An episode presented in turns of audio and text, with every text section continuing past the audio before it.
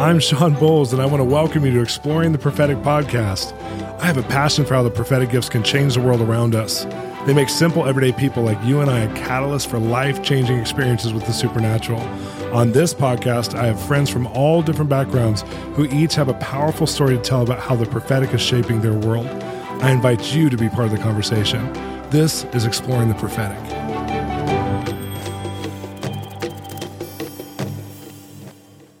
Welcome to our podcast today. This is Shawn Bolz, and I have with me one of my best friends in the entire universe, Honatan Toledo. Yes. Hello, everybody. Honatan is a senior pastor with his wife, Jennifer Toledo, of Expression 58, the church we all founded together. And also, they lead a group called Justice Group, which is under justiceisbeautiful.org. And they lead teams, especially from LA, but from other places as well, to war zones, to red light districts, to extreme missions. And they see some things happen that I think for me are so rare and they're so beautiful. And Jonathan is one of my longest long term friends. And watching your life develop is just such a beautiful picture to me of God because we've been around each other and we watch each other's process develop, which is really awesome. But today on our Exploring the Prophetic podcast, we're going to be talking about how your heart for justice developed and how some of the things that you're doing actively now because you and Jennifer have been sent by God on a mission to see kingdom justice, which is way different than just humanitarian work. Like God sends you to places. I mean, they have stories, you guys, like your sister being in the red light district of Ecuador and meeting a prostitute, ex prostitute who's in charge of kind of like a, a union of prostitutes who ends up introducing her to government officials to where you guys write the first official policy against anti human trafficking because of this chain of events of loving well in the streets in a red light district goes all the way to changing the laws in a country. And it's all because God sent you guys and sent your team. So tell us a little bit about how you got a heart for justice this way. Well, you know, I think that pursuing God, there's a place where when you start feeling His heart, you start getting, you, you realize that that compassion is a huge part of who He is. Oh yeah, and and especially for the least privileged and the the people in pain, people yeah. who are going through through a lot. And so all over the Bible, you know, just even just reading the Bible growing up and just seeing like I knew that he was he was a, a God who cared for the orphan and the widow. And uh, being a missionary kid, you know, had an opportunity to always be around the poor and helping in situations where where my eyes were constantly open to the need and to the pain and, and some of the injustice that happens in the midst of poverty. But a lot of kids like you, because you grew up, I would say, like a middle class Ecuadorian kid, and your dad was a major leader in the body of Christ down there, and you guys, you had somewhat some privilege. I know just because I went down there and I was like, you guys have maids, and we don't have maids in LA. When I was and I was a middle class kid, you know, and you had you you had a, a nice life down there, but you actually like a lot of people have that life close their eyes to the world around them, but you actually started to get encountered with love from a young age for people who were at risk or people who were disenfranchised or the, or the underdog. You've always, as long as I've known you, you've always loved the underdog. Yeah, yeah. I think, yeah, and I'm I'm grateful that God just showed me His heart of compassion for for the poor and for the broken. You know, uh, I remember one of the first times I would say that my heart really got gripped was uh, I was helping a friend paint the the parking lot of the airport Oh wow! And uh, this is a long time ago. The airport was still in the middle of the city at this time, and uh, there used to be uh, this this group of kids, and I knew they were they were not from the area. They came from the coast, and there was this group of of little black kids who used to be always begging in the airport, knowing that the tourists sometimes, you know, will give him money and stuff. And because we were helping to paint the parking lot, some of the kids started uh, approaching us. You know, I, have been to the airport many times because we're always picking up missionaries, but these kids, outside of begging, they didn't really talk much to you. But because we were painting, one of the kids uh, came and and started asking me if I have solution. And I was like, what, what, what do you want? And he's like, yeah, do you have solution? And I know he was asking for something specific and I was confused by his question, and, and, and so I just say, "Hold on, what, what do you mean by solution?" And he goes, "Solution, glue. Do you have glue?" And I was like, "What?" And he's like, "Yeah, glue." And I said, "Why would you call glue solution?" And he goes, "Well, because it's the solution for everything." He's like, "If you are hungry, you sniff it, and you're not hungry anymore. Wow. And if you're cold, you're sniffing, and you're not." You're you're Oh. not cold anymore. And if you're sad, you're sniffing and you're not sad anymore. So it's a solution for everything. Oh, man. And I was like, what? And this this kid was probably about uh, seven or eight years old, you know. And that there was something about that I couldn't stop thinking about that and just thinking, oh my goodness, like Jesus is the solution, and and He has chosen the church to be His hands and His feet, and like Yeah. like. I'm the solution, and like th- this is a big problem. We have a responsibility here, you know. And there was there was those kind of moments who I felt like started to just mark my heart for doing something in in the issue of justice. Wow. So these kids, like obviously those are that's a marking experience. And then you end up, I know one of the big catalysts for this, other than you always were giving offerings whenever there's offerings for justice and missions, as long as I've known you. But when you married Jennifer, that even brought you deeper on the journey because Jennifer, who uh, we'll be hearing from in a future podcast, is also someone who is a definer of justice. I think in our generation is what what does God's justice heart look like? And there's I know for me, Jennifer's like there's before you ever heard of Mother Teresa and then after. It's there's before you hear of Jennifer Toledo and then after, and you're married to her. Yeah, yeah. No, that's that's been a huge part of it. You know, I think that uh, when we first met her, that was one of the things that struck me the most about her was the fact that she was doing what I wish I was doing. you Wow. know, so Yeah. so uh, working with with street kids and orphans and and uh, teaching them how to believe for transformation and not just being restored of their pain and of their trauma, but also to empower them to see the kingdom of God Yeah. move through their lives.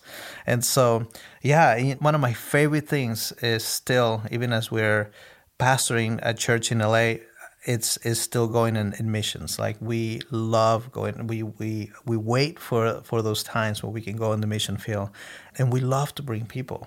There's something about encountering the poor that you you see a side of God that I feel like you cannot find it anywhere else. Yeah, and uh, because sure. he's so near to the poor. He's he's he's a real father with real emotions, and he cares about these issues, you know, big time.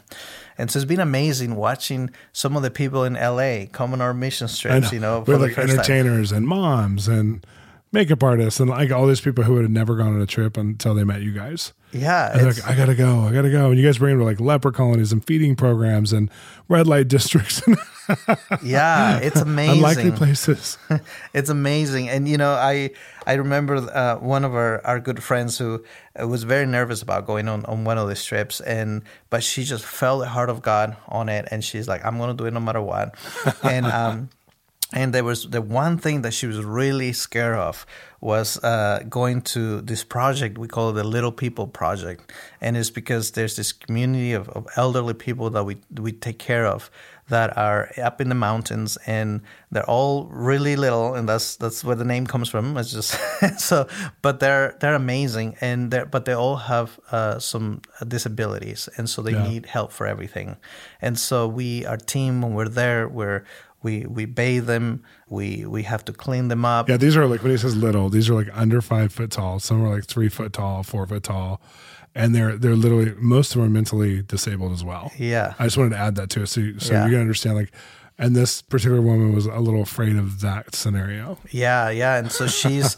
you know she works in beverly hills and she was just like that was the one thing that scares me and and we we told them uh actually that that one trip we had an option not you know we some people were going to to the to the leper leper colony and then some people were going to go to the little people project. And so I, we told everybody you know what? Just don't make a decision with with what you want to do. Ask god what are you supposed to do?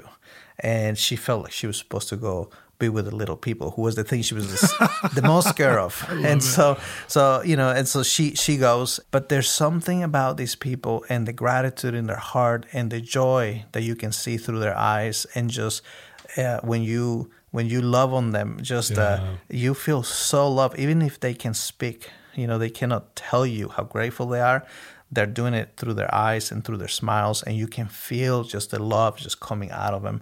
And she literally as she was you know cleaning this this this little people you know that, as she's doing it she had an encounter where she sees the eyes of jesus in the eyes of one of this this uh little men, you know, and uh, and he just marked her. It actually was of everything in the trip was the thing that like marked her the most. Yeah, and I love that she was someone who actually graduated like schools in like a school ministry. I yeah. it was Bethel School Ministry. Yeah. Maybe two years. Did she do two years there? Yeah, she and the whole day, time there, everybody else was having counters and going through it, and she had a great experience. But when she came down to LA to pursue makeup artistry, I remember like you guys are taking a makeup artist from Beverly Hills down on the mission field. This is gonna be fun. And she has her first vision, her first real vision. It was why she was cleaning a person who literally can't clean themselves. Yeah. These you guys, if you don't show up, if your team doesn't show up and bathe them and cut their fingernails and cut their hair and do all those things and give them new clothes, they won't have anything. They literally go back into homeless. They revert. And so she was in that experience and she sees Jesus for the first time. And she just was like, What you do to the least of these, you're doing unto me. And I remember she had she came back so changed. Yeah, yeah, absolutely. That's the that's the main thing. You know, it's just uh, th- th- these people now is it's a little easier because we're more constant, you yeah. know, doing it. But when we first found them, it was we had to throw almost everything. We couldn't even save anything because it was so lice dirty, and, dirty and so yeah, lice. And I, I mean, they're still they're still we're still dealing with a lot of those things, but uh, but it, it's it's actually a lot better. They smell better. Yeah, yeah. And I don't and, mean that in a bad way. Just that it's just part of the experience is that people don't want to be around these people typically because yeah. of their exterior and you guys have taken on a kingdom value to say we're going to love them anyways and then you have these encounters in the midst of it you know yeah i feel like god will show himself in these situations where they're uncomfortable on what they're stretching when, when we're willing to go past where our limits are when, we are when we're willing to go past those uh, there's another side of God. Like He opens Himself in another way too. It's almost like we take that leap and we overcome something, and as we do, He just it's almost like He's He's you know like a, an exciting father, a father who's very excited to just show more more of His heart. And we've seen so many people. You know that was one of the first times that we had somebody say this was the most marking time, and it's I can probably think about maybe twenty other other ones who came in the, after her who yeah. the, that in that place they, they they encounter God the most of the whole trip. Wow. Yeah. So tell us about the time you've encountered God in the mission field the most, like where He showed up, He spoke to you, and something happened. Yeah, I think one of the things that it was very profound for me was um, one time that we decided to um, we were building a relationship with some of the women who were working on the streets, and it was still fairly new to me, you know, working with with girls who are in the sex industry and and I remember we there was this one girl and it was it was in the middle of the week so it was not busy you know it was it was a cold night and we just said is it okay if we uh, pay you what you will get paid you know the next three hours you know what you will make on the streets if we if we come out with that money because I know that you're here working um, is it okay if you uh, if we take you for dinner, you know, and wow. we just want to hear a little bit of your story. And so bringing that girl, you know, and just with my wife, and there's a few of us there, and just kind of having a conversation with her and getting to know her story a little bit. And um, as she shared her story, you know, we we we started talking a little bit about just Jesus and his heart for her, and just the love of God. And we will say things like, uh, "Do you know that that Jesus never came with judgment?" Because she started to open up about like I'm just so she was so blown away that as Christians we were not being judgmental towards wow. her and, and her choices, you know, her lifestyle. And and she was just kind of bringing that up and we say, well, well, you know, Jesus, like he, he loved everybody. We want to be like him. And and when he came, he he loved prostitutes. You know, he had no he didn't come with any judgment. He he came to love. He came to restore. And yeah. and I remember her just like something light up in her eyes and his and she said, I heard that somebody. Oh. I heard that he, he he loved prostitutes. I heard that. He's like I, and, and and she started to just just share with us and how how she constantly talks to, to God and, and, and, and prays that, that God will help her overcome uh, some of her her life wow. uh, issues, you know. And um, but it, but it was just so so when she said that, it was like there was this place in her where like you know, like we we saw this this place of hope of just knowing, like, oh, I have heard that that actually that God cares about me, you wow. know, and and to me it was like every every every woman who is in this situation needs to have this hope, needs to know that that God actually cares. He's not judging, you know, yeah. he's not and and that was major for me. And I felt like my heart with this is that this is one issue. But there's many issues that the church is still we still need a, a deeper revelation of the heart of God that comes with no judgment, that we can love people where they're at and and and that they need to hear that they need to encounter that uh, because it transforms people yeah. and um, the story with that woman uh, it was actually her sister came into our program and it was so radically transformed and it was so incredible what God did in her life. It restored her whole family. She had two kids and and and, and a husband. They, they were never legally married, but she considered him a husband and um, and God restored the whole family. Their wow. whole family is now saved. Now they they work with us. It's amazing what happened. But her sister, you know, the one that we were listening to the to the story that night, uh, just watching her sister, she decided if she can come out of this, I can come out of this. Oh wow! And she actually stopped working on the streets. That's amazing. Yeah, man, I love this. Uh, we're talking about on the podcast today, just as we're exploring the prophetic. You can't explore the prophetic without exploring the justice side of God, his heart, and his love and his compassion side of his heart, because there is always this transformation through the prophetic God. When he shows you things, it shows he shows you real world things. And what I love is that you haven't been afraid to look and to go. And a lot of people are afraid to really see into God's heart because they're afraid that they might have to do something like this. This is pretty radical to to go and I mean you're I've known you for a, long time. One of your most long term friends. One you're one of my most long term friends and to watch you go into red light districts or to go into places of extreme poverty and say God can show up here and then bring people and out of their safety into it has just been such a beautiful experience. Well, we got to end the podcast, but how do we get a hold of you? I know, of course, we founded Expression 58 together, so it's expression58.org, and then yes. also the Justice site. Mm-hmm. Justiceisbeautiful.org. That's a very easy one. Justiceisbeautiful.org. If you've enjoyed Jonathan today, you can listen to the podcast from Expression 58, where he's regularly featured there as a senior pastor with his wife, Jennifer Toledo. And you could also get a hold of them through Justice is Beautiful. Jonathan's wife, Jennifer, has written a really amazing book called Children and the Supernatural, as well as Children Open Eyes and Eyes ears, and ears. Eyes and ears. eyes, eyes that see and ears, ears to hear. It's a workbook for children and families to go through together to be able to train kids and mentor kids in the prophetic. I'm going to encourage you to get that as well. Expression58.org. Thanks for being on the show today. You're welcome. It was fun.